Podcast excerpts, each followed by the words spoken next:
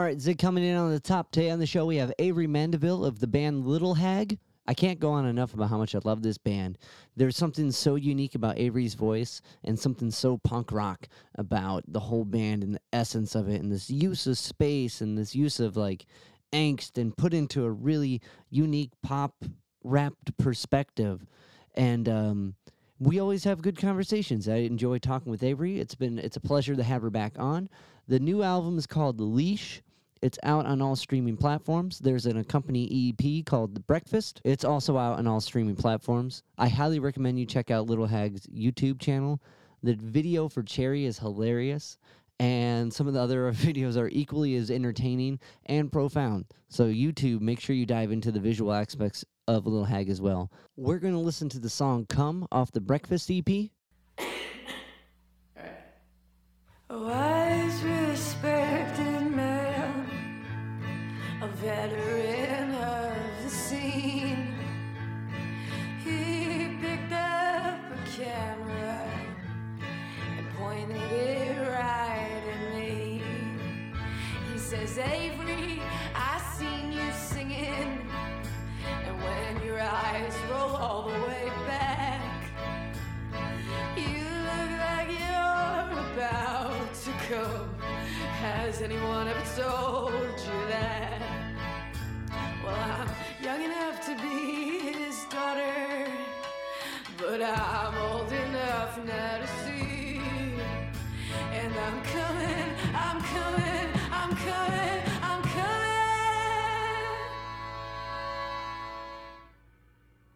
to knock out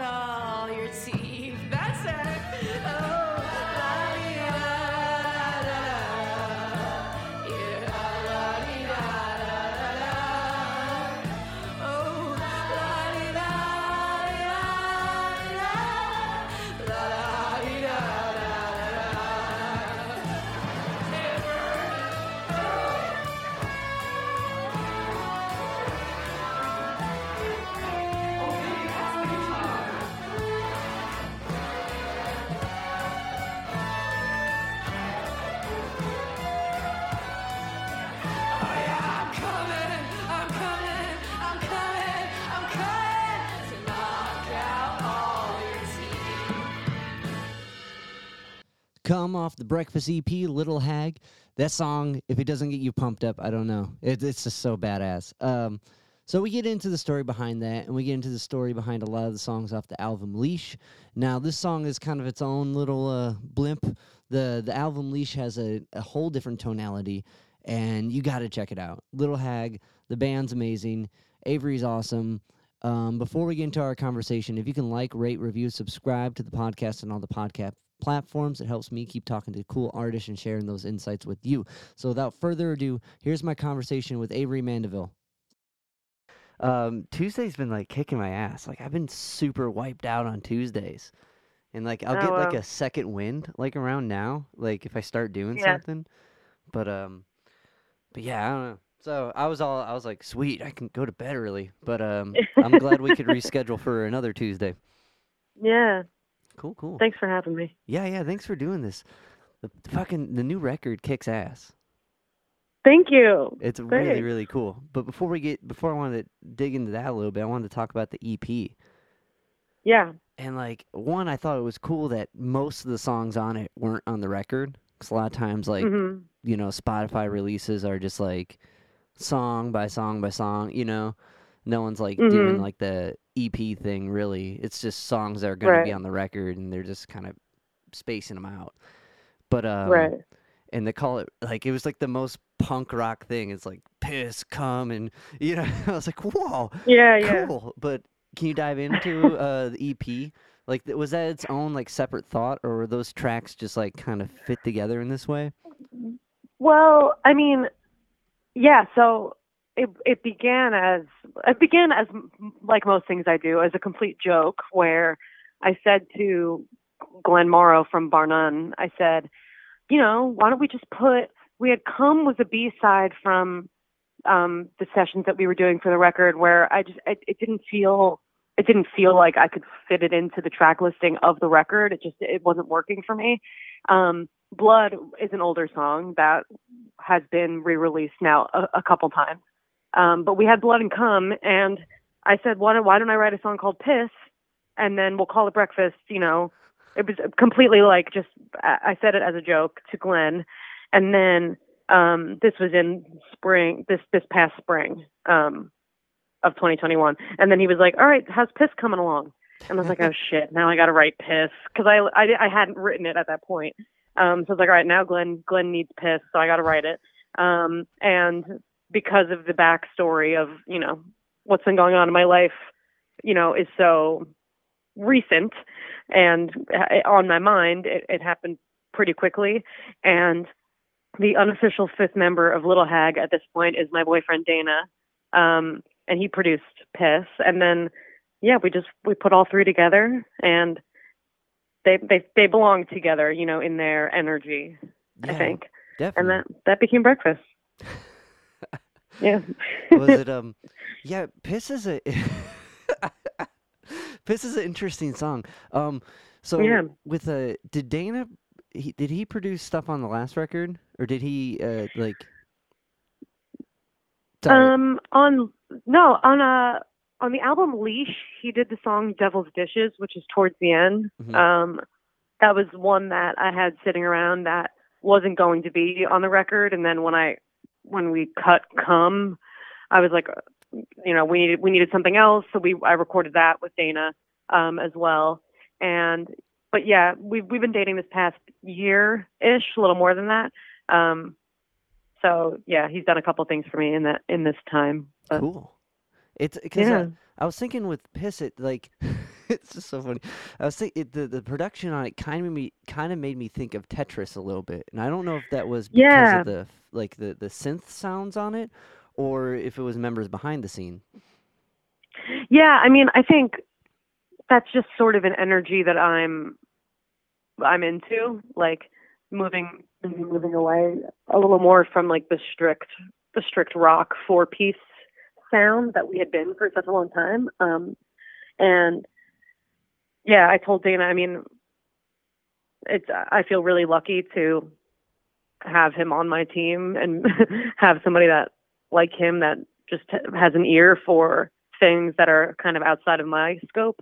But you know, I, I presented to him an acoustic song because that's how I write, and he, you know, took it completely above and beyond. I was like, make a '90s pop song out of this, you know. That was kind of the inspiration, and he was like, "All right, you got it," and he went and he got cooking. So that's right yeah, it's it's it's really cool too because like when you can kind of like as a songwriter when you can kind of hear what you want but you don't really know how to explain it like there should be banjo and it's kind of like you Mhm. just know that that ghost of a sound's there and to have someone else bring it out and do it right yeah. that's really really cool Yeah.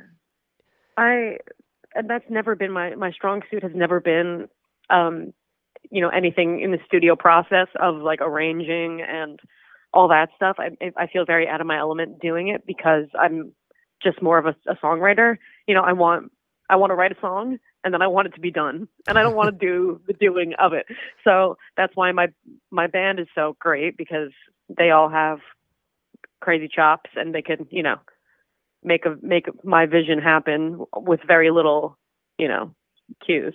So that's awesome do you like is that Yeah. kind of how the the process recording works like you kind of lay down lay down the head of it like uh and then come back and see what they do or is it Well, yeah, well, so for the first couple years that we were a band, it was very much like I would write a song on acoustic guitar, like something pretty simple. I don't really I don't really write anything with more than four chords. Um and so I would write something and then bring it to band practice and then we would just jam it out until I, you know, liked everyone's parts and everyone felt good on it. Um but we demoed a lot of the songs on Leash during COVID. So I would record an acoustic to a click with the vocals and send it to my drummer. He would add drums, send it to my bass player, like that, down the line until we had a whole completed song. And I think that method wound up creating more interesting choices than we would have made if we were all in the room together because you know he would send me the drum track and then my bass player would give me three different bass line options Mm, for it you know yeah. or something like that. And then so it was collaborative with the, with enough distance and space that everyone got to really sit with the songs and vibe you know figure out what the vibe was going to be separately of each other.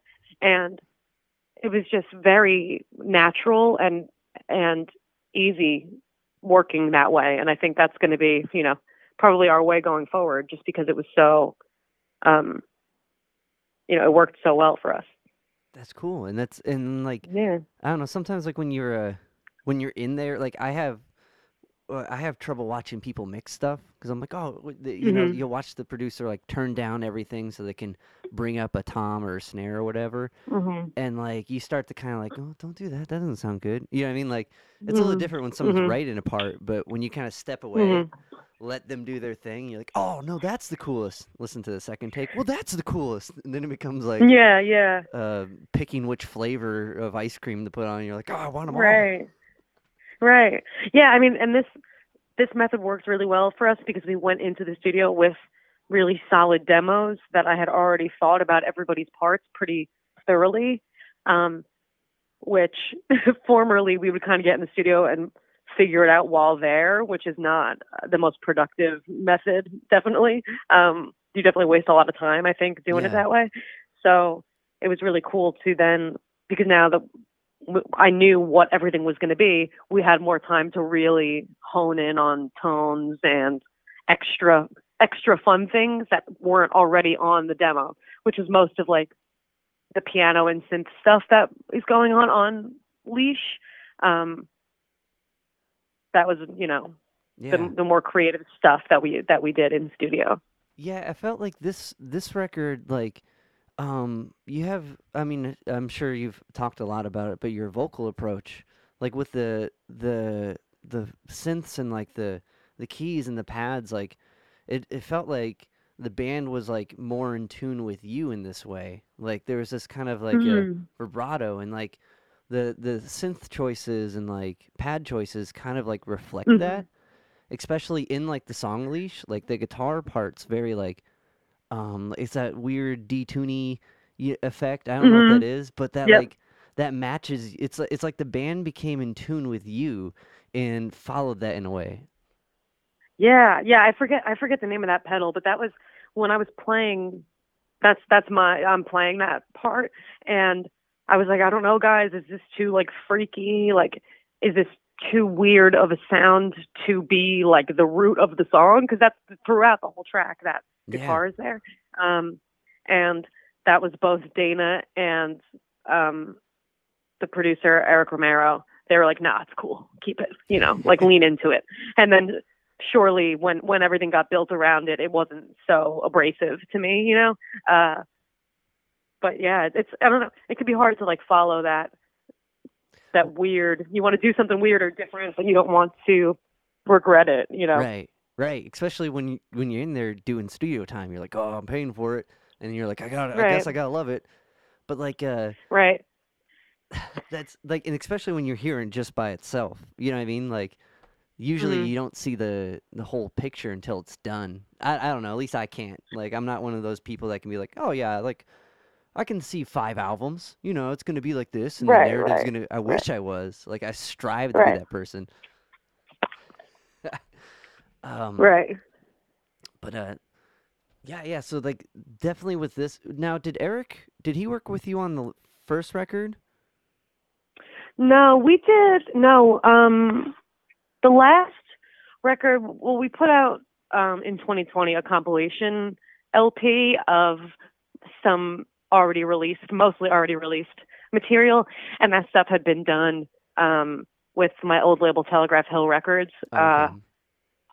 So yeah i had only wor- started working with eric for this new record. We but we did a lot a couple of those songs were going back. Like i did my last name with him. That was the first song that we ever did together. And that was more of like a, us testing the waters like how you know i didn't really i knew him as a friend but not as a producer. And i was like i don't know how we're gonna you know like let's just see see what this is to be like. And after doing that one song with him, we spent the whole day just doing that one song and mostly hanging out. And I was like, yeah, you're the you're the guy Nice. for me. So It's it's weird because that's like when you're when you're tracking with someone, it's like they hear every every breath you take, you know. And Mhm, like mhm. if you have someone that kind of is like, well, I don't know, yeah, it's fine. You know, you you don't want to work with that guy. You want to work with the Right. person that gets into it with you. Totally. And that's really one of my favorite things about Eric. I could talk about him all day, but he really knows when to hold him and when to fold him. Like he'll give you the space to if you're really jazzed about trying to figure out, you know, a cool part or, you know, a million harmonies or whatever. Like he's like, All right, we'll take we'll take the time, you know, trying to work on this thing, but he he'll he won't ever he'll he'll know when to call it and say, All right, we got we have other stuff to do if we got time later we can return to this but like you know and i need somebody i'm i have adhd and i need somebody who can keep me on track while giving me room uh No, so yeah that was yeah. uh that totally makes sense. It's like a balance of the two because you want to be able to mhm. try stuff you like. I don't know. That's the final cut. You know, that's the final draft, and I don't know. Sometimes you Right. rewrite, get to rewrite the sentence a few times before you like send the email or whatever. But like, uh, Right. It, it that so that that guy being like, yeah, yeah, okay, chase that. I can hear what you're doing, and being able to reel you back, and like appreciate that you they're they're you're paying them. You know what I mean? Like, Mhm. that- Mhm. so that that's super dope. Um, yeah so kind of going back to piss. um, yeah So like, like I that song like caught my ear right away when you dropped the EP, but like um, it's like a going through the lyrics. It's much more like intense than I thought first listen.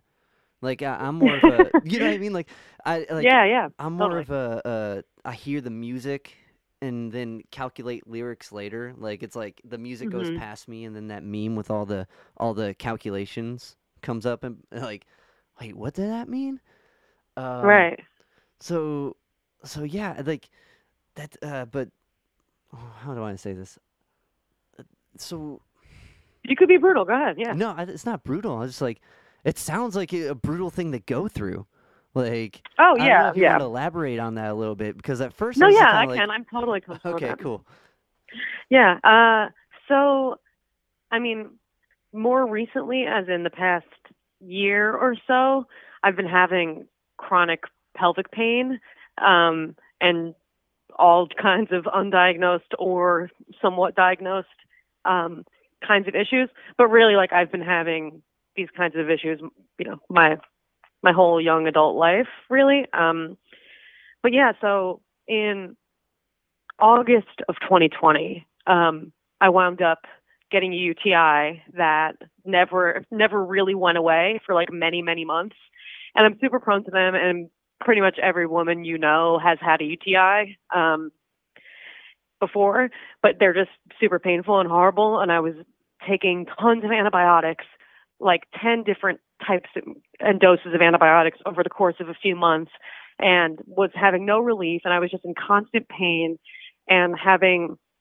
lots of doctor's appointments that did not meet my expectations at all whether it was you know they're like oh your your test results are are good i'm like great that doesn't fucking help me um or you know going to Yeah. a doctor who totally belittled me and made me feel like like something was my fault or i'm the problem um in his attitude like it could be very disheartening and demeaning to navigate through the healthcare system. Um, yeah, it's just it, it's just been a brutal year or so in that way. And thankfully, recently, you know, my my good days definitely outweigh my bad days. I've been feeling pretty good lately, knock on wood. That's but uh, awesome. But yeah, so like like most things, piss is a like cathartic sort of like, you know, this is just real life and what's happening. yeah, but like um, learning about that made that song make so much more sense to me because then the healthcare thing Mhm. started like, oh, I'm like, oh, I see what that meant, and like, Right. So like, is it just good or bad days, or has there been any like kind of sign of what's going on? Um, I mean, I've had uh, the issue, especially with uh, uh, with what I've come to find out with gynecology, is that there's so much that is unknown or is diagnosed not via the clinical presentation, but via um, what you don't have. It's like if we can narrow Mm. it down Yeah. and you don't have these 20 things, then yeah, you probably have this other thing. But as far as like me getting a definitive diagnosis that's led to um, like relief, that has not happened yet. Um, I'm hopeful that one day it will, and that it- there will be more, um, you know, more more answers that exist. But Yeah. it's sort of like there's like a blanket um, treatment for pretty much any gynecological issue that you have. Um, the gyne will just say go on birth control. That's just like what you're told. Um, and for many things that will not fix your problem, that I mean, birth control does not fix any medical condition. Uh, so yeah, it's just uh, it's been sort of a tough Fuck. tough year, but I, but I like to be able to, I don't know, being able to laugh about stuff is like way better for me. No, you know, I, yeah, I like totally. to see the humor and like all of this shit. So was it um well i hope i really eh, sincerely hope you find some relief soon or so, like the good days keep outweighing the bad because that that sounds yeah, thank horrible. you. um, yeah, and like it sucks that that's the that that's the way that it has to go to find the funny in it and like kind of ride that to be comfortable like there's a lot Right. of situations where humor like kind of like uh calms everything or you know kind of distracts enough to keep uh, at least move on to the next thing and like right. so the track being called piss like is definitely punk as Yeah. fuck um the then the original concept for the song and why I had like told Glenn that I was writing it was because I was just like doubled over laughing at the fact that I was seeing this gynecologist for a while. Um, we had gotten to know each other. Like I was in the office at this point, you know, every week, calling every couple days. It's like you know me, you know. Uh, and one day I left a urine sample there for them to run and tell me what kind of bacteria is in my urine and whatever.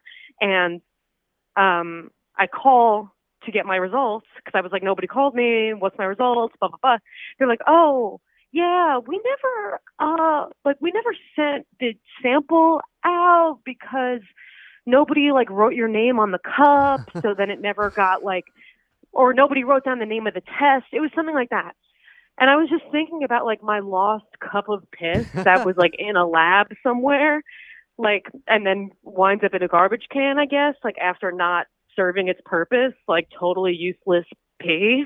And it was just like so funny to me to think about like this is your one job is to like put a little test strip in my cup of pee like and i can't even just get anyone to fucking do that for me. Um That should that should Yeah. have been the, the music video. it's just this cup of pee going on all these adventures except for where it yeah needs to yeah. Yep yep oh, yep just like living its own life yeah. That was a the cherry video. Mhm. That I I laughed out loud as soon as it got to the, the punchline of that video when it's Yeah. the trash can. I was Same. watching last week. I was like, oh, I, I haven't seen the cherry video. I gotta see that before we talk. And I was like, yeah in a cafe by myself, and it got to the bit. that video is so dope. oh thanks yeah that was not that was not my idea but i did love it so that's why it wound up um coming through um the guys that i worked on the video with we were tossing back and forth. We had like in general just locations and things in mind. Like we definitely wanted to shoot in this kind of sketchy love motel that was like in south amboy. Um so like we we had we knew we wanted to do something there and it was going to kind of be like a love heartbreak thing or like getting over your ex because that's what the song is about. Um and the question was like what's going to be the object of affection like who's what's what's this all going to be about and that was just funny enough i think that i mean it was definitely like stupid as hell and we were like i don't, I don't know if this is like going to be if this if this gag works for a whole video like is it funny enough to to last but then like as ideas kept coming out and then we had like the car you know, the, the Yeah. trash can driving the car. It was like absurd enough that it kept being funny. Um, and, then, and then like at the ve- like well what it's just absurd and like like oh that ex was trash and it's just yeah, right, right. you just start thinking about all the trash relationships you have and then at the very Right. end with uh, the twist at the end with the um the i don't know what you call that smaller garbage can Yeah, yeah. but the kind of lead to like well a different sexuality is that where that was going because yeah, I, yeah. I mean, I think it's just like you know, I have a type, and it's it's it's garbage. Um, I I've kind of felt kind of strange about it because I wound up seeing my ex, who that song is about, a couple days before the video came out, and he fully knows that the song is about him. And I was like, oh, like I don't want to, because he's a, a great guy, like not Yeah. trash at all, really good person. And I was like, oh God, like I kind of feel guilty. Like, do I preemptively say, hey, if you see the video, like it's not like that. Like, do I do. I try and beat him to it? Do I just not say anything? You know, I don't you- think I actually said anything Okay. to him um, about it, and it never came up. But um, yeah, that probably felt weird. probably felt weird to be on the receiving end of that song. But that's what are you gonna do? that's definitely like yeah i think she's mad Yeah, but yeah, it's hilarious. It's a 10 out of 10 video. Um, thanks. uh, going back to the EP, um, the first like the song "Come," like Mhm. well, thi- it kind of reminded me of the conversation we had last time about like just like kind of uh, uh the the female like uh, going through the music scene and just like when someone's like, "Hey, do you want to jam?" and like like, yeah, Uh, right. uh, you know, I mean, we had we had a pretty deep conversation about that last time, and then when that song, Mhm. like when I listened to it, I'm like, oh fuck, this is it. This is that conversation. yeah, yeah. And Right, right. the whole thing, like the whole like first verse, it just makes you like feel uncomfortable. You're like, oh, this is so fucked up. But then when you get Yeah. to the, the chorus, like that's like a, that's like a like a ten out of ten of songwriting because I'm like, yeah, it just that's like the the the the like the build up to the thing and then like punched in the face like, like I've been so Yeah. stoked showing that to people and watching them get uncomfortable listening oh, listening to it and then hearing the payoff which is the chorus the chorus I know why I said it like that the chorus um Yeah. it's so it's so epic and it's like yeah punch him you feel like you punch him in the face but um Thank you. that Yeah, I mean, I'm sorry that happened that sounds fucking horrible all right. but the that song is so kick ass Thank you. Yeah, I mean, uh, that was just like most most every song that I write is just like a real thing that happened that I then write a song so I don't feel bad or whatever. Um, but yeah, this is what had happened was a, a guy, um, older dude who everyone knows in town, and he's a photographer, and everyone knows him and loves him, whatever, came up to me at a show, and I, I wasn't, I was just at a show, I wasn't playing, and he came up to me and he said, "Hey, uh, what's going on?" Blah, blah, blah. We're talking, and he's like, "You know that when you are singing and when you're on stage, you look like you're having an orgasm. Do you know that?" yeah Ugh. And I was like, "There's well, there was just so many levels to that." I was like, "He's asking me if I know, like, and I do know, and yes, I do know. I've been, I've heard it before." Um, and I was just like, yeah, I know. like, I don't know what I'm supposed to say about this. Um, but like the level of presumptuousness, Yeah. and I do think he's an all right guy. Like, I, I'm not, you know, I don't, I don't hate the guy or anything. Uh, it was just like the level of unaware that like a middle-aged white man can be. right N- It knows no bounds, you know. just, the, just discomfort in that conversation like it's, right. yeah the, like just that first verse chorus is such a payoff you're like yeah cool so Yeah, um, the first time I played it, I was um playing at my friend's house. Um, my buddy Mateo, he's he's in the band Still Hungry. Um, Okay. they're an Asbury Asbury band, Still Hungry, and he used to be in the band Toy Cars. But I was playing a show at his house, and it was my first show after taking a little bit of a hiatus in 2019.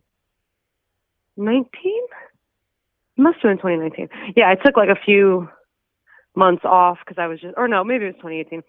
I took like six months of not playing shows because I was just like kind of in a rut, wanted to do a little more writing and not like I don't know, Yeah. was feeling a little down at the time. So this was my first show back, and I had just written that song and played it to a room full of people who had obviously never heard it. Um, and their reaction to "I'm coming to knock out all your teeth" was so it was like "Ah!" everyone freaked out, which is so cool, like for me to feel, and it was like a very warm and comforting experience to be in a room full of friends who were like literally cheering me on for my story. Uh, That's badass. But yeah. That's what you, that's what that when you listen to the recording, that's what you want to do. So they get that reaction live. Like that's dope. Yeah. Yeah. And I find it interesting that you said it didn't fit the rest of the record because it I, it also's got that like kind of like um pop pop um that three four feel. yeah. And Yeah. like almost like a it it is like a whole different rhythm than everything. Um yeah. I don't know. I feel I, the reason why I didn't want it on the record was it just felt like more of a joke. I mean, and it's sincere in its own way, Yeah. but I think like it felt a little bit like hokey, polka, pokey, polka like. Kind of like you know la di da shit. yeah, yeah, so I was yeah. like, I don't know if this is like a representative of the rest of the batch. Um, but I'm I'm glad I'm glad it worked out the way it worked out because I cut it from the record before um, the idea to do an EP of Blood and Come and Piss came about. Um, so it just it just worked out. But Now, with uh, with blood, was that a re-recording or was that the same? Because that that song's been floating around. Yeah, it's been that song's been out, been released a couple different times. Um, I wrote it in 2017 and it came out um, on an album when I was still just Avery Mandeville Yeah. um, in 2018. And then it was on the EP and it's on this new one. I'm kind of over it to be honest with you. um, but but it is like I don't know. It's I feel like our most well known and loved song that like people remember. So we'll we'll, we'll keep playing it for the time being. But uh, yeah, Blood I wrote in 2017 after um, a pregnancy scare yeah. where my period was 10 days late and I was losing my fucking mind um, and freaking out. So yeah. Was it like so? But for the for this, was it was it the same recording or was Oh it? yeah, I'm sorry, I forgot okay. your question. Yeah, it was Oh, the no, same you're re- good. same recording. Same Okay. recording. I kind of we considered going back and redoing it, but I was like the the original recording was still like it still resonated Yeah. with me and was you know, I liked it enough that I was like I'd rather not waste time re-recording something that I like And, and just it's it, it fits the like the the same like uh, um production as the rest of them. and Like it doesn't feel out of place. Oh, good. Well, I'm glad to hear that. So it, it doesn't seem like a either one that was a super like whoever you worked with there did like a super amazing job to match who you're doing now, Mhm. or like uh, Right. who uh, um working with Eric just like kind of like was able to kind of capture capture where it was all at. Because with Get Real, that was re-recorded, yeah.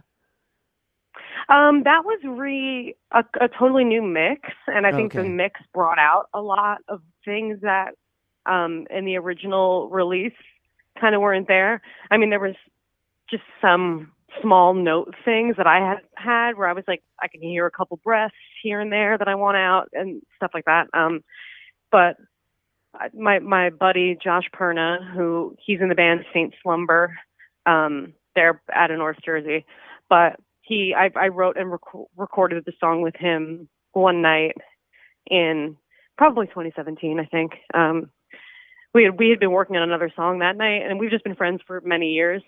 And then he got this the riff idea, and I was like, I don't want to work on that song. I want to work on the other one. And he was like, Shut up for five fucking seconds. Let me do this. Um, and then like I was drinking. It was late night, and we the you know the melody and the lyrics of that one just very naturally came out of me. But um, yeah, so that was just a remix from that Okay. That original session. That did bring like at the very end uh, the there's the the kind of call and response line at the end the last chorus and like that Mhm. I think that really came out in this one because like I remember uh, Mhm. prep, uh, preparing for our first conversation listening to um I think I watched I was showing people the video because you had the Mhm. video for that one and like Yep. that's why I thought it was re-recorded I was like there's different things brought out but uh that remix Yeah, really works yeah. Mhm. Um, so so like con- transitioning into into the album, one thing I found uh, I thought was really cool was uh brass knuckles. There's like that uh mm-hmm. that uh that phone that phone tag like a or like a like Yeah. a voice memo. So is that Yep. kind of the writing process? Is like tracking like just bits when you get it, like little song seeds, or do you like sit down Yeah. and like write? Yeah. Well, most most songs I would say kind of happen like that, and that is just uh, that was actually just the voice memo that I I sang it into That's my dope. phone Yeah. when I was when I was walking to my car in Asbury Park, beautiful Asbury Park, New Jersey. New Jersey. I was singing into my phone that, um, and then I forgot about it, and then I was looking through my voice memos, and I found that, and I was sitting with my best friend and keyboard player Noah, and he was like, "Oh, you got to write a song around that. Just write that song," and it wound up being that what I sang into my phone and the key that the song is in is the same. Like it just. I, I sang something totally fucking random and it just wound up matching um Nice. what I wrote. yeah.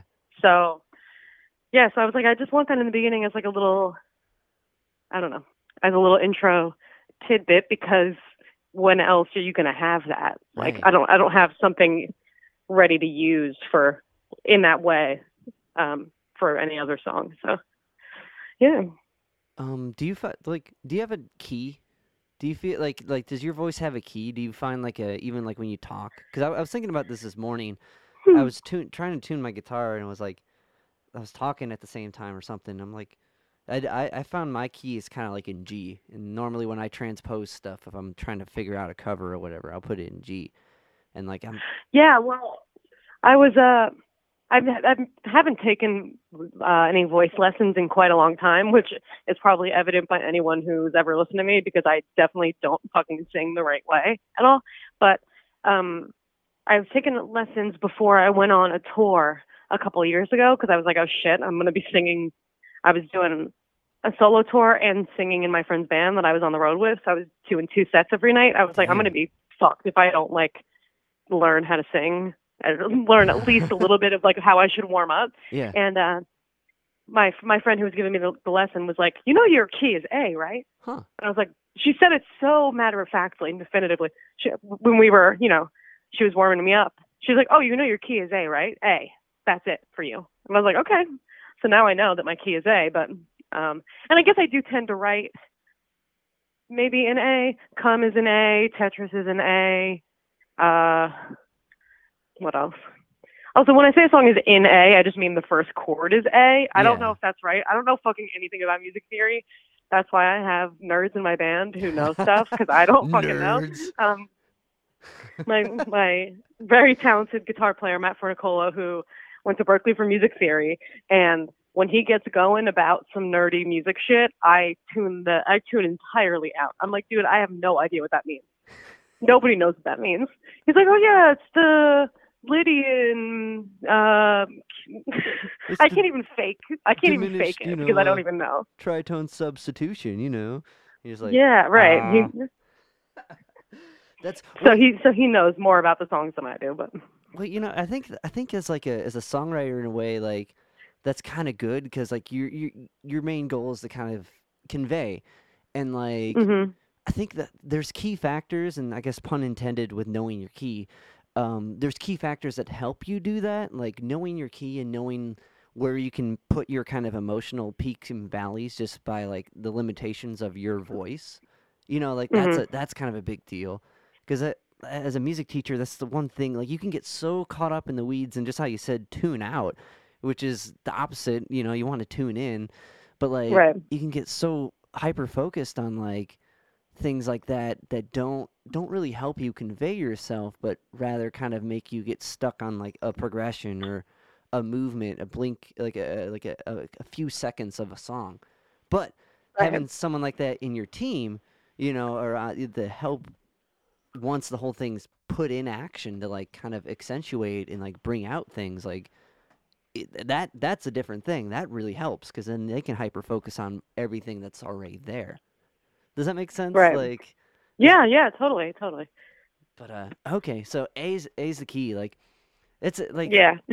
that makes it so easy though at least knowing like we're because we all have like our weird cadences and voices, like when when we talk, you know, like people recognize your voice on the phone or whatever, and like uh, Right.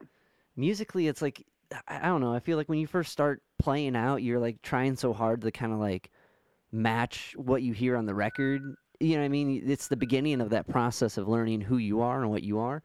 But knowing that Right. that little bit makes it so much easier. What was the what was the band you were you were singing with while you were doing your solo uh solo I'm losing my words tonight. Solo act. Yeah, um, it's always been the same. So Little Hag is the same lineup as um, as it was when it was. So I guess I, I have been playing solo since I was a teenager, I was like Yeah. 15 or 16 maybe. Um, and then we started playing together as a band when I was like 21. So that was like 2017 ish. No, that can't be right. I don't know the math. yeah, 22, something like that.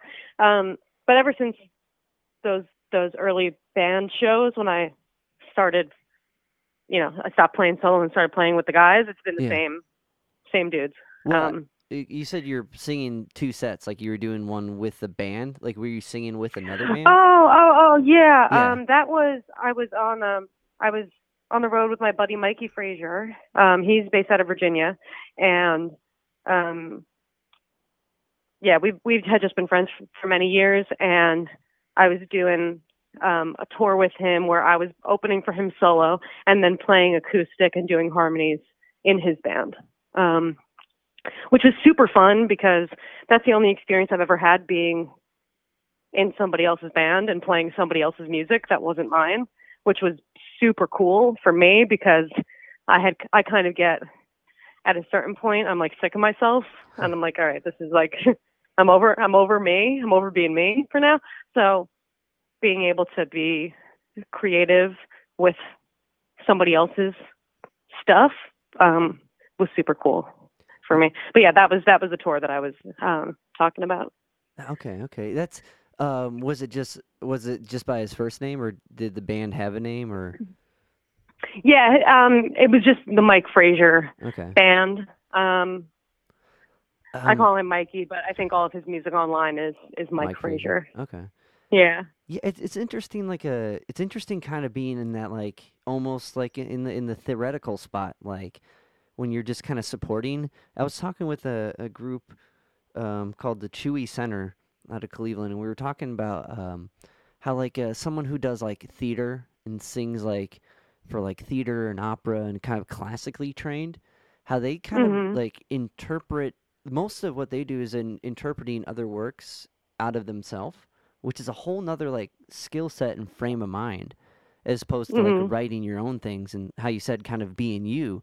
Like Mhm. at least uh, you know when you're when you're doing someone else's stuff, you can kind of step away and be like, ah, I'm sick of whatever Mikey stuff. You know what I mean? Like because it gets, Mm-hmm. gets to be a way more weird mental game when you're like, I'm sick of myself. Because then you're like, I gotta write more. Yeah. Yeah, I, that's all. The only reason I ever write music, honestly, is because I have a show to play, Yeah. and I'm sick of all the shit that I have been playing up until then. I, I wrote Tetris the day that I was playing um, a drive-in show. It was like a um, in a parking lot in Toms River, New Jersey, where um, everyone pulled up and you know, like like as Yeah. in you're watching a drive-in movie and you listen through the radio. Um, so everyone was just stayed in their cars, and I was on a stage, and people were honking as applause, and it was like the weirdest and but most amazing thing.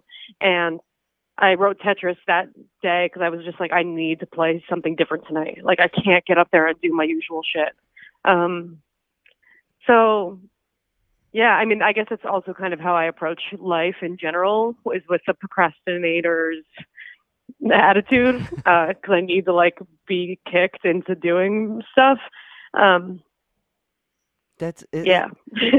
I like I always when I when I when I when I'll write something like that's the to the first gig I'm like I'm never ready right after writing it like I, I don't know it Mhm. doesn't roll out that easy but that that first time you play it there's like that new nervous energy like okay cool I'm alive again you know hmm hmm um totally. is that it is that like the like once stuff gets too dull it's got to get that like oh shit this can go bad yeah, yeah. I guess maybe I do need a little bit of nerves.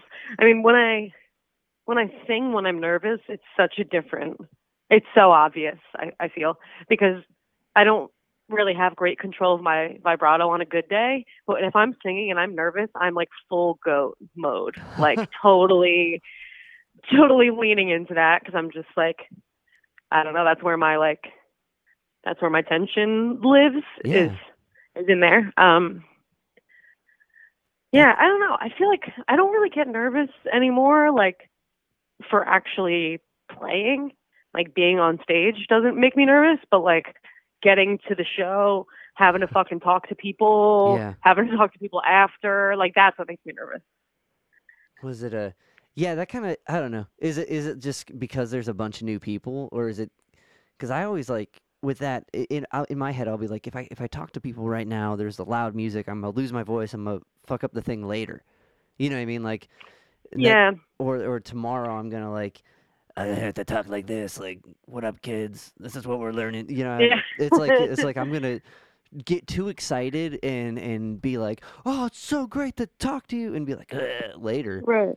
Um, Yeah. I think it's more of just like social anxiety of Oh, like the you know, the like social dance that you have to do with playing shows where like, you know, I'm legally required to like entertain all of the random people that are coming up to me and telling me that they think I'm cool, but I don't know which ones of I don't know which old white man matters and which one doesn't. And I mean, most of them fucking don't, but like I can't just like piss off the wrong dude who like came here to see me and he's from such and such agency. You know what I mean? So like I have to be nice to everybody and I I'm I'm painting myself in a really harsh light, but like it just gets hard to like no, it's um, real. You know, I mean, keep it gets hard to keep up, I think. right?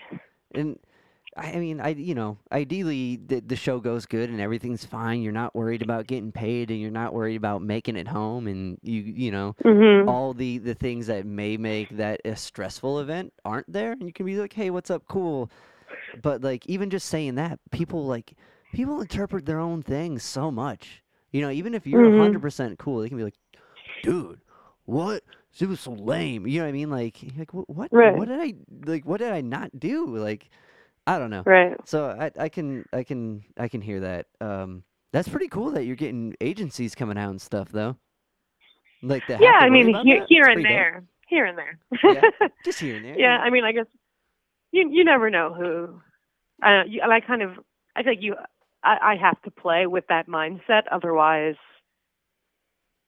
I don't know.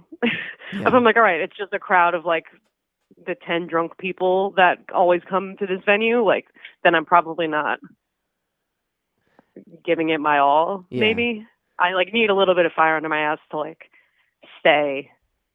I don't know, no, I totally get stay that. working hard. Yeah, yeah, maybe. because like if if someone who knows you knows your stuff and already kind of you've already kind of like won their appreciation and like vice versa, you know, it's sometimes hard to be like, I, I don't know. There's so many like those docs where like, uh, uh, Tom Morello played his hardest every night, even if there was only one person in the bar. He was like, "Let's Yeah. rock," you know. I'm like, I It's want. like Tom Morello, you didn't have to do that. right, right, right. You did that for like seven shows. You know, Yeah, like there's no way like those bands that kind of say they gave it their all every night did. That's impossible. yeah, At least I want to believe. yeah. it's Or or you guys are yeah, you guys are on something that I would like to partake in. true. um, or you just have some kind of emotional capacity that I I'm lacking. I don't know. or would also like to Could be could be nice. Yeah, yeah. I would like to partake in some of your serotonin, your natural serotonin, please. would love it. Just want to be um, that confident for ten people. Like yeah. Yeah. I think maybe I, I stopped drinking um, over the summer. Yeah. Um, kind of related to my health issue stuff, kind of not. I was just like, I think taking so many doses of antibiotics, like I was doing for such Yeah. a long time, just wore out my stomach and shit. My stomach like no longer can tolerate alcohol um, without me feeling like shit. So, and I, I had been leaning on it in a social way Yeah. for a long time, for maybe more than I had admitted to myself, because everyone we play we all play bars. Everyone's always fucking drinking. Right. So and you worked, right? rem- You bar back or bartend? yeah, I or was did? I was bartending for yeah for Yeah. for a little bit there. I mean, I've I've waitressed forever, which is more my more my speed. Um, but yeah, so and right and bartending too. The culture is like you know we're all drinking until we Right. close, and then we're going to the bars that haven't closed yet, and we're drinking there, and um, sort of a toxic mindset. But really, it was like my physical issue that I was like, let me just not because I don't need this. And it was a beautiful thing to like understand that I never needed it. And when I would drink before or after shows, it was because I was nervous or feeling anxious, and that is not. It, it was never a necessary part of the whole thing. And like playing the past few shows that we've played since the summer, um, or a lot of shows, playing them stone cold sober has been definitely like a little strange um, to like be so fully there, Yeah. um, but really rewarding, like and cool. It's cool to know like if I mess up, it's because I suck. It's not because I, you know, drank three white claws like an idiot. You know. No, I totally totally relate to that. Like, I I've, I've been in a weird situation because I've drinking's just never kind of been my thing. Like I've been Mhm. like I, I don't I don't I'm not like straight edge where I like think it's bad. Like, but I've just never I've never I just don't drink. I don't do any drugs. I'm just like I, to most people not fun. Um, but like and part of it part of it's and i've been thinking about it a lot and like because a lot of people ask me like why why would you have a problem with it and i'm like no i don't have a problem with it and you, you know what i mean it's just like i've always kind of wanted to own uh, and this is what i've come i don't know if you can hear the crazy zoomy cat I have in the background um no, I can't. Okay, he's zooming like crazy. Um, part of it's always, and I after thinking it, thinking about it for a long time, I wanted to own that. Like, I wanted to own when I fucked Mhm. up. Like, and I any like cool like bits I've came up with or like would play or whatever. I wanted to like at a show if it went well, I wanted to be the reason it went well. I didn't want to like be like, oh, Right. it's because of you know I had enough to drink that night and like or whatever. Fill in the blank. I, and I, this is like from years of trying to figure it out. And I think that's what it. It's weird, like workaholic. Uh, uh, um, I did- that's because I I did that. That was me. I am cool with it. Right. and like, but it- it is rewarding. You know, even like when you eh, like failure or messing up is such a weird sticky thing that so many people are so uncomfortable doing and i don't know if it's because of the internet and like when you do it someone can like relive your fuck up like a 1000000 Mhm. times or something but there's the like and i noticed this like with working with kids like like everyone's terrified of making mistakes and that's the only way you learn how to do things and like I, I don't know there's something to being able to own your mistakes and kind of grow from it Yeah. Yeah, I was just watching um an interview with a bunch of um actors and um writers and, and Bo Burnham was talking about like the, the process of writing the movie Eighth Grade and like what he was inspired by for for that movie, which I don't know if you saw it, but it was phenomenal. Um and he was talking about how like kids today are growing up on the internet obviously yeah and um, living living their mistakes very publicly and attempting to create like a facade of who they think they're supposed to be because of what media is representing them as or what they what they aspire to be and it's very like fake and people are trying to it's like specifically younger people like their their struggle to be their true self when they don't know what that is yet. yeah Um, that's kind of going off topic, but it was just it it reminded me of like the the baggage that we carry into adulthood of wondering if we're enough or we ever will be enough or yeah. Yeah, no, I totally, I, I totally agree. Uh, I haven't seen that film, but uh, I'm a fan of both. Oh, it's Um, great. I- Yeah. I, hmm I remember the preview for it, and I remember like I, I can't remember if it was like a, I, th- I, I don't know if it was a Hulu thing. I rem- I, I remember s- coming across it because like I I'd really dug his uh his uh n- specially put out. Um, but Mhm. uh, um, but yeah, no, that's like um, it's weird because it's right there and it's really hard to escape and we're so afraid to do it and like there's like this like almost zen like um beauty of just owning when you fuck up because you can move from it and learn from it and like if Right. we look at so many like uh like and, and there's the kind of the painting that perfect picture where no one really is you know what i mean like Right. we're we're we all mess up and like i mean it, it shouldn't be to the degree of degrading other people or whatever. Like it should only be like the i think the acceptable amount is like the you learning what you did wrong you know not putting anyone else down. Mhm. because i don't want that to Right. be like an excuse for someone to be like well i just learned how to not make fun of you. Like yeah okay cool. But um I, I don't know. It's it's a it's it's a weird definitely a weird time for that. And like doing something like music is like yeah i th- i think it's one really amazing what we can do now and i don't think i would want to try to learn how to do music or learn music in any other any other era because there's so much like uh, at your in your in your phone like how do you do that lick even like how does that accordion lick go there's probably someone showing you how to play the doors on the on the accordion or whatever I right. may have looked that up um but um Yeah. As opposed to trying to figure it out with a record for hours and hours and hours like we can speed up that Yeah. process and that's why like so many kids are like shredding but it- Right. it- it, like so there's so right. many- It's a blessing and the curse of having it, having access to the internet because. Sorry. you. Um, thank you. because you can technically know anything, and what you were just saying just reminded me of Dana so much because he is the epitome of like. I mean, not- this is definitely not his model or anything. He's I don't, he's never said this, but to me, his like work ethic is like there is nothing that you can't know or do. Like everything can be learned, and that's why he's a self-taught producer and writer and multi-instrumentalist and um, you know filmmaker and video editor and graphic designer. Like he does all this shit because he if he doesn't know how to do something, he'll fucking watch YouTube videos until he knows how to do it. You know. Yeah. Um, yeah and it's just very it's just very inspiring to me because i'm not really that way i'm like all right if i don't know it i don't know it and i guess i'm never going to know it rather than rather than putting in the work but yeah but it's important to have homies like that in your life you know what i mean and like yeah yeah because to have the guy that figures it out or the girl that figures it out and just like inspires you to be like yeah i can try to do that. You know what i mean? Like yeah we need the go-getters in our life to make us want to do that because i think everyone's kind of like totally totally.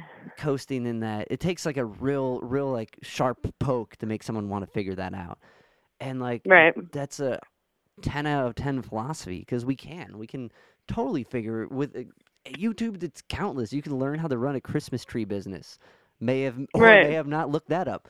Um which is a weird business. I don't get it. But um but there's so like there is a way. And like i don't know. Like but there's also on the opposite end of that kind of like where you're at like um maybe i can't do that but also i know someone who can. Like it's uh, Mhm. like also the internet and maybe this is just personally where i'm falling like gives you every opportunity to become something or learn something like you can be the guitar guy and the and the video editor and all this but it takes a lot of time and mental space where like i could be focusing on writing songs or i could like you know edit this video but i also got someone who's really good at editing videos so it's like a weird time Yeah. where like you can be the renaissance like um Ian MacKaye like do it yourself like a power engine but you can also like ha- work with the people you have to help you with that.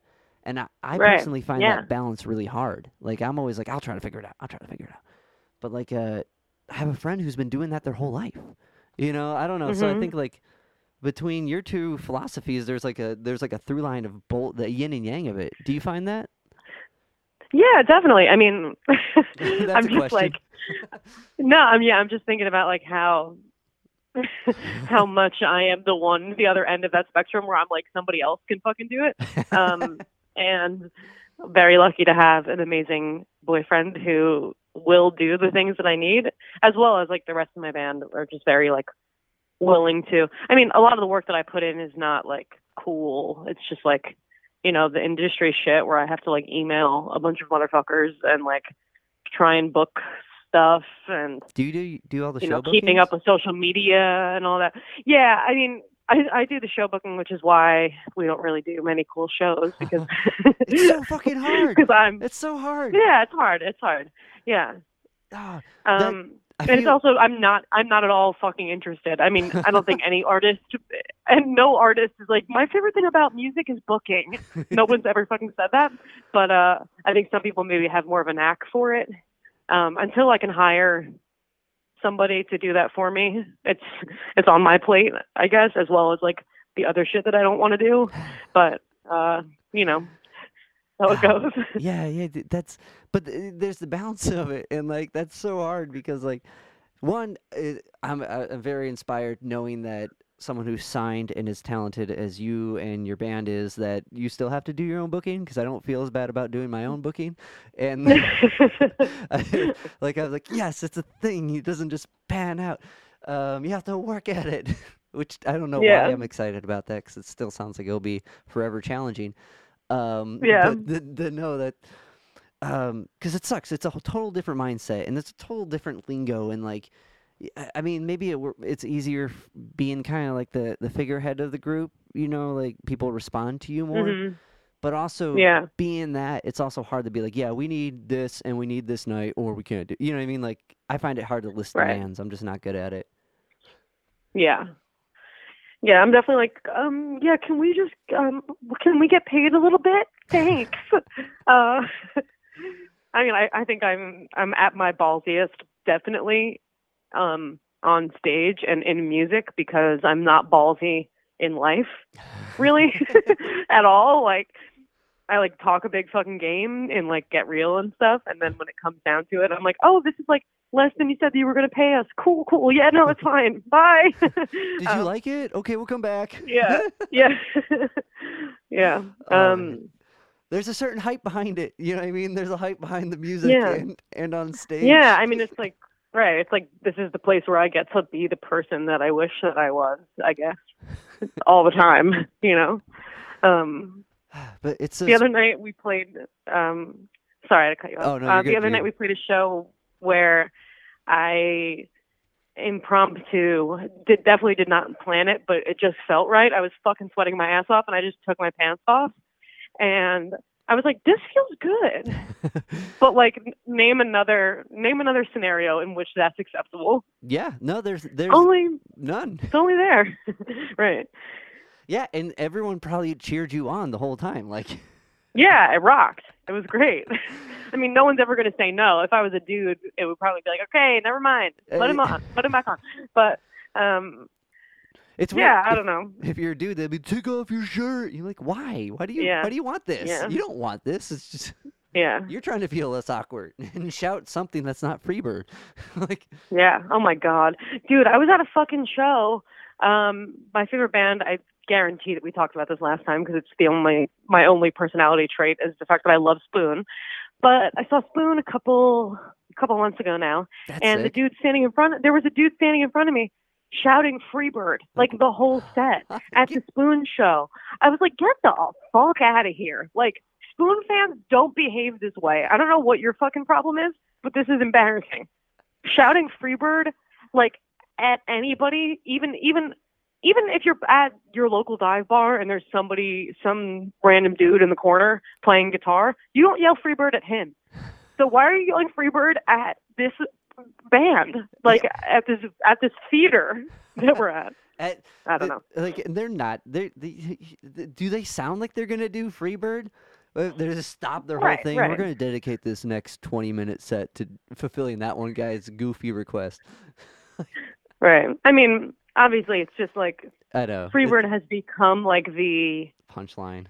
i think you said it it was bit it's like this like filler Yeah. word when I don't have anything else to say. I'm I'm socially I'm socially allowed to say Freebird whenever as loud as I want whenever I want. It's one of the words that I'm allowed to say. Like but it's, it's meaningless. Right. It's so fucking meaningless. One in amphitheater. I doubt they heard you. If they did, like, good on them. like, Right. I guess I- I've never really thought about the politics of Freebird. Well, But let, us get into there's it. a lot Let's- there. there is Yeah. a lot going on. One, it's- it takes up a lot of airtime. It's like a 10 minute song. And like, if you think about all the other songs, like if, like if we're a radio station and we decide to play Freebird, Mhm. that's like four other songs. And Right. and it it doesn't it doesn't really progress much progress much you know you really Mhm. got one dynamic which is it builds up really quick and then stops and like the Right. I mean, and it's not even people who are requesting, if we could even call it requesting, people who are shouting about it aren't fan, or they're not necessarily fans of the song. right You know, I don't think it has anything to do with that. It's just like, I don't know. When did, where did this start? We got to look at. Okay. I'll look into it. that be it, I need that history, but that would be a good that for our fo- we'll do a follow up with the next album and see who figures yeah, okay, figures this out yeah, because like eh, one if you're at another band's concert shouting freebird you're clearly not a fan of the band that's playing because you're Right, requesting right. another song and two yeah. the You know what? I'm gonna actually. I, I have some buddies of mine. They have a podcast called Turn It Down. yeah Um, about and and every episode is a deep dive into a bad song, you know, or like a song that shouldn't have gotten as popular as it did, or something like different kind of cultural phenomena type type of songs. Yeah. They recently did uh, the Crazy Frog song. okay um, and really, I mean, there's a really fascinating history behind it that I would have never, absolutely never known. But anyway, I'm going to stick them on on the Freebird uh, deep dive The because I would like to know. Yeah, that would be. The I would like to know more. Yeah, me too. Let's let's let's both be guests on their podcast. Yeah, all right, we'll be guests on it. We'll be Let's guests do- on it. All yeah, right, no, Turn I'm sure they'll be in. You heard it here. Some random Yeah. dude from Cleveland. And Avery Yeah, from I'm gonna let's make them. this happen. That'd Yeah. be that would be a blast. I'd be so into that. yeah, Um, all right. But um, what was it like seeing? Was that your first time seeing Spoon? Oh no, I've saw, I've seen them a million times. Oh, uh.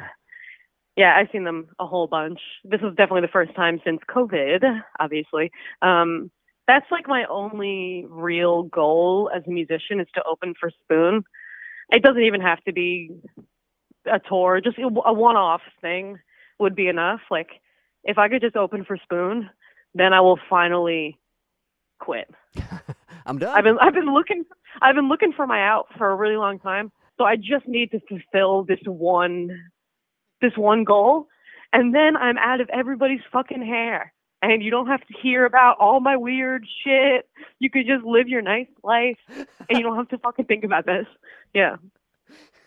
we can all retire. We can all go home. I'm sorry. I feel like every time we have a conversation I wind up off the rails. But No. it's just because like this is We're- what this whole thing's about. Yeah. Like yeah. the reason I started doing this is to share the persona of who I'm talking with, and like right. this is it. Like, but Yeah. uh, you know, is it? Do you really? Does it really? Do you really feel like if you open for Spoon, you would retire? Would you? Would that actually? Be, is it a bit, or would you actually be able to like, not maybe not retire, but step back? You know what I mean?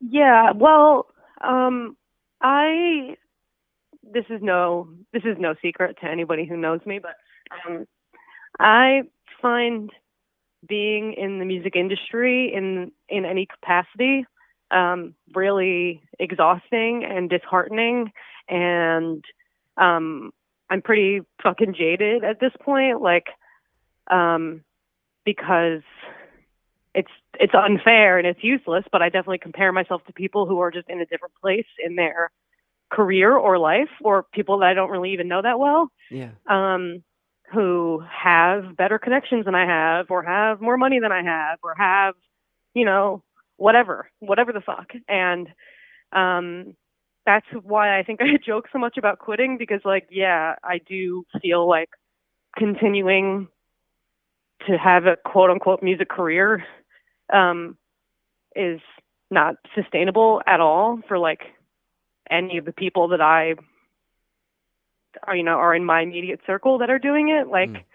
you know we're all just struggling uh and at a certain point it's like this sunk cost fallacy thing where I'm like but I put in I've already put in fucking how many years now have I been playing 10 11 years you know so I can't just stop now. Like I got to keep fucking going. I've already done X Y Z thing, and I'm doing so much better than I thought I w- ever would have. So I have to keep going. But it's like, you know, at at, at some point, uh, unless I start actually making money, I can't just like keep doing this.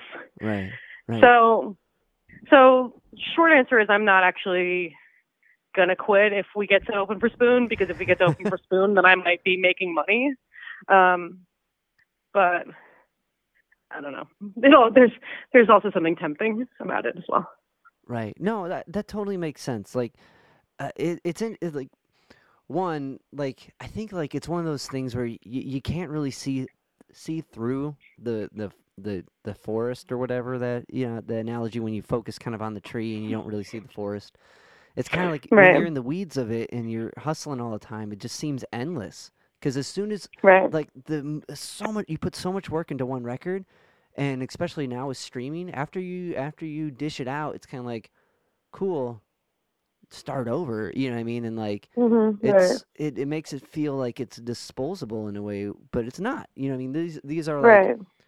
artifacts of of your life and artifacts of your emotion and like emotional conveyance and what you want to share and moments with your group and like you know what i mean? They're po- prominent powerful things in your life and to think that like okay well that's next track. I didn't really like that one. You know what i mean? Like the think that it's kind of disposable in a way is very disheartening and like with the Right. turnover of like digital media you're like fuck this really is endless but like it like with i feel like with your music like and with like any other like great artist it's kind of like it just takes a while for everyone else to catch up like when you think about the Mhm. velvet underground like no one was like digging them while they're doing it it was post when they were doing it you know which sucks Right, right. it shouldn't you know it shouldn't be or even like the ramones like i think they're the only ones that kind of like not only ones but you know I mean, they're one of the bands that like just never stopped and always did their thing and then their past caught up while they're Mhm. still doing their thing you know but like it's Mm-hmm. I, I I've like because I I've been from our last conversation I've been showing like I, I've been really getting into your shit like that's why I'm super excited we got to catch up but I've been like oh you got to check out Little Hag and like I, everyone I've shown it to like oh I like how she sings this, wait did she say punch him in the f- oh this is cool you know what I mean like Mm-hmm. um, but I think it's one of those things like no matter financially, all the, like the measurements of like success when you see like other artists doing like don't pay off until like way fucking later, and like Right. Right. even like the Stooges, like Iggy Pop and the Stooges, like the Stooges' music's fucking dope, but like during their existence, they never got to like really see any of that, you know. And it sucks that it, it's disheartening, disheartening to know that it's that way because that's the tale, you know. Yeah, yeah. It's and I mean the the industry I think is so saturated now because everyone has the capacity to release anybody could could do it technically. Um and it also like I think inflates your your our perceptions of what is going on aren't necessarily reality, you know. Yeah. Um yeah, it's just I don't know. Strange Yeah, times. Strange it is times. strange times. It's weird, and like especially with the media aspect of it, like you can be killing it digitally, and then 10, 10 homies show up to your show, and you're like, "Am I, am I doing anything?" You know, what I mean, you have like a existential crisis. You're like, "Well, the, the track got so much attention digitally," and like, or or like vice versa. You're like, "Oh, this is gonna be an amazing show. Look at how many like followers these guys have. It's gonna be such a cool Mhm. trade off." And like six of their friends show up. And you're like, what's going on? Right. Um, I don't know if you do you experience like that angle of things, like putting together shows. Like, I mean, imagine now that because of COVID, you really ain't, you're not really traveling too too far. Right. Um Yeah, I mean we we play I think maybe a little bit too much in our immediate area. Um so it can be kind of a toss up of like what the night's going to bring or you know who else we're playing with how how it's all going to go but yeah, I don't know. That's it sucks because like that's another thing. You like you can't predict the people. You know, like y- Mhm. you can do everything quote unquote right marketing wise to to have a good show, and it can Mhm. still be a flop. You're like, oh man, this Right. bummer. Right, because you just like you didn't happen to know that there's like something bigger going on on the other side of town that night or whatever, you know. Yeah, yeah. Is it like what what I would find interesting is like like when you're putting together a bill, are you just like a like being someone that handles your own booking, like do you look at it as like the type of music that's on the bill? Do you like book kind of like uh bands that are gonna relate musically to you, or do you just kind of go with bands you dig? Well, I mean, if I'm booking it myself personally, Yeah. I just want to play with. I mean, I, I want to play with people that I like and the people that are also good, which yeah. like it it's a Venn diagram for sure. Like, um, of you know of those things.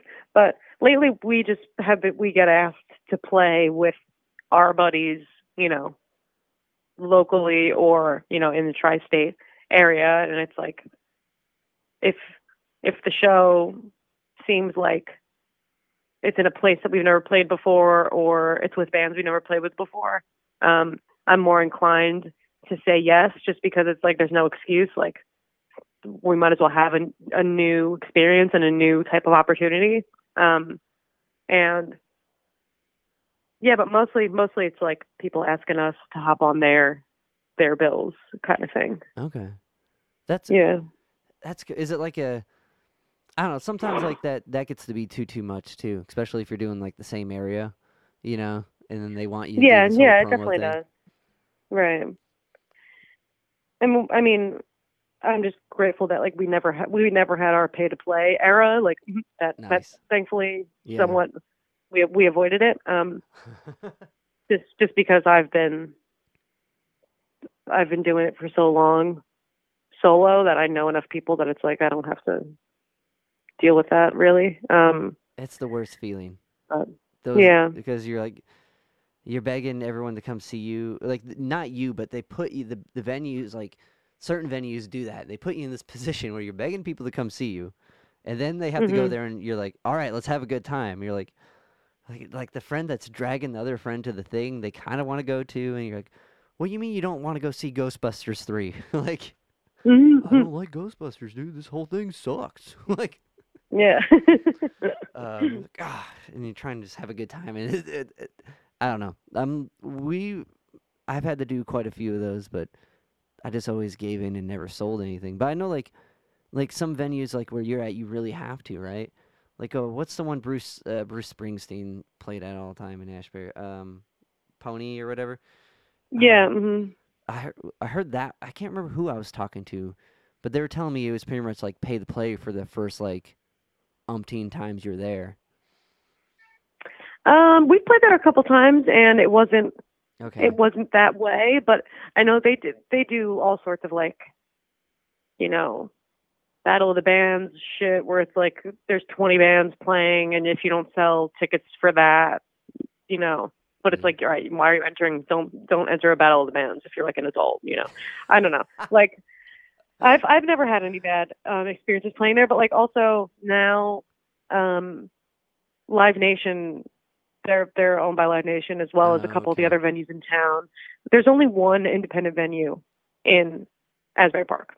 There's Yeah. one, and it's it's called the Saint, and it's I think it's 150 cap, and even that is pushing it. I feel you can comfortably fit like 45 people in there. Um, it's a little dive bar, but Yeah. it's the best sounding. It's the best sounding venue in town, and it's literally the only independent venue left. It's the only one. So, yeah, that sucks. But I mean, it's dope that they're there, but it sucks that everything's getting kind of bought out. Um, yeah, and I mean, yeah, they're kind of on their last leg. I hope I hope they're able to keep keep the vibe alive. But you know, is it COVID? You think that really? yeah, and even before COVID, they you know they've been kind of not doing not doing great. They've gotten like GoFundMe bailouts a couple times because you know they were they were out of money or they were going to have to sell or something. But they're like the the local institution of like this is the beloved place that everyone loves. You know, at least in my experience. But you either love it or you hate it, I guess. But yeah. fingers crossed they keep going. Fuck. yeah, I mean, yeah, that's how I feel. Um, so what's the what's the, are you guys thinking? Is there any like uh like thought of recording or writing anything new so far? Or I mean, I know. Um, I have a sorry. Yeah. No, it's okay. Sorry. Yeah, I, I have a couple things that are cooking. Um, we haven't we have no plans of like getting back in the studio just yet, but um, I think it won't be too long before I have a batch of stuff that is good to go. Lately, me and Dana have been working on a little side project thing, um, Dope. which has been which has been super fun for me because I get to do my favorite thing, which is I write a little bit of a song and then and it takes me 10 minutes and then Dana spends hours and hours and hours making it sound really fucking good. Um, and then I get and I get half the glory at least. so, uh yeah. So, you get hours that like just be like, cool, I can do my own thing now. Yeah, I'll see you later. like, mhm, yeah. Yeah, he's he's never not chewing on something and working on some. I mean, he's got a million different projects going at all times, but um does he got his own group? been we can really plug? fun. Yeah, yeah, definitely. Um, his his main band, um, that I was that he's you know playing with these days is called Grasser. They just put out their debut album the same day as we as we put out Leash, and it was completely a coincidence that that, that happened. But um, yeah, check out Grasser. They're fucking awesome. And Dana also has a solo project called Dana Y, uh, W H Y, and yeah, just some really like incredible sonic choices that like uh, only a madman could make and really some really cool um grasser is like genreless and really hard to define but i would say they're like pop rock r&b sort of informed Okay. hard That- to pin down but I'm into Yeah. it. That sounds rad. I'll Yeah. check that out. yeah There's there's and even with like I mean even with like little there's like the with your stuff there's like this madness to it. Like there's the certain parts that build up in these weird ways and you're like what is that? And like that's a it's it's a I don't know what you call the that that sound or that uh, approach to music, the chaotic like thing, but the blend that Mhm, you guys mhm. do is super rad. So if it's inspired Thanks. from Dana or uh, uh, assisted, I'm uh, super stoked to check it out. Um, Yeah, thank you. Yeah, I mean, you you definitely won't be disappointed with with their stuff. It's like a treat, a total treat to hear. Sick. Well, Avery, thank you Yeah. so much for hanging out with me and chatting. I know we've been bouncing back and forth and like how I, I Yeah. s- um oh one more. Uh, I was in, wondering. I, I have like there's this cover of a of Mother. You guys did. You yeah. did- Can Can I inquire about that before we wrap this up? yeah, how did you find that? Ah, Twitter's a wild place. Twitter is a fucking wild place. Yeah. All right. So, um, last summer, I guess, um, my my good friend Nick Miller and I got to working on a cover of Mother by Danzig, um, called Brother, um, because of a meme, I guess you would call it, called the Brother Check-in, um, which is just like a thing that was going around. Well, I just took that exact the text from that and worked it into the melody of Mother um, for my buddies who their band used to be called the Hell Yeah Babies. They're now called No Jersey, and um, they were do they would do like a monthly variety show, um, MTV style video hour where they had friends music videos um, with like little bits and interview type things and jokes and stuff in between, and it was a really cool thing. They were doing it like all of all of early COVID, and it was getting me through. Um, definitely got me through a lot of the dark the dark times there. Uh, but yeah, so me and Nick wrote it with the intention of it being played on the Hell Yeah Babies show. Um, yeah, I mean it's definitely really stupid, but um, I think that was also the first music video, if you could even call it that, that I edited, like in the same era of Tetris. I think I like it's pretty much the same same video as Tetris, but uh, little little different. A little more Yeah, bro- brotherish. yeah, oh, you know what? yeah. yeah. I'm, I like that you found that. that, that- it's amazing. Um, think it like because the the video for Piss is kind of like kind of in the same way of Tetris too. May I didn't even think about that because sonically I kind of got that vibe, but also I guess vid- videotic video video. I don't know the right word. Filmaholic. Yeah. That also kind of reminded me of that. And Yeah, well, I mean, I guess that's I, I made both of those videos, and I don't really have great video editing skills. I'm not like proficient in that, but I know enough to be able to do that. Um, so both of those videos were like me working with what I had, which um, for Piss, it was I had like a camcorder that I had found in an old drawer that still worked, and um, I was I had footage of me flushing toilets uh, was was the idea, um, which yeah, it hits the title. Yeah, but like I don't know. It's DIY. It's punk as fuck, and like it's. I don't mean that like punk in the mentality of punk, in like the the cool Mhm, yeah. mentality, not the conformity mentality of it. But like I don't know, and that's what that's what's cool. Is like uh, it, with like the good thing about the internet, right? Is like something like that is totally passable as like a legit thing. You know, not that it's not legit Right. or not to de, but you know what I mean. Like that's the beauty of it.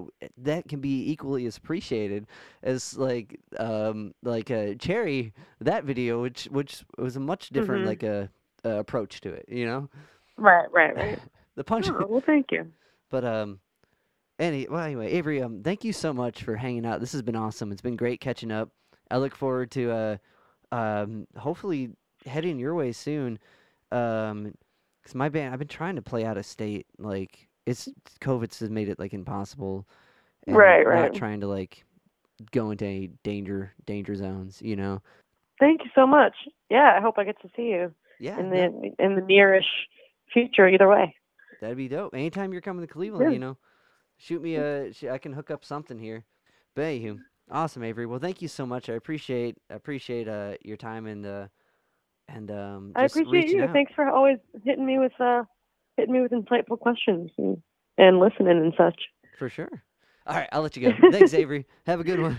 Thanks so much. Nice to talk to you. Yeah. Bye.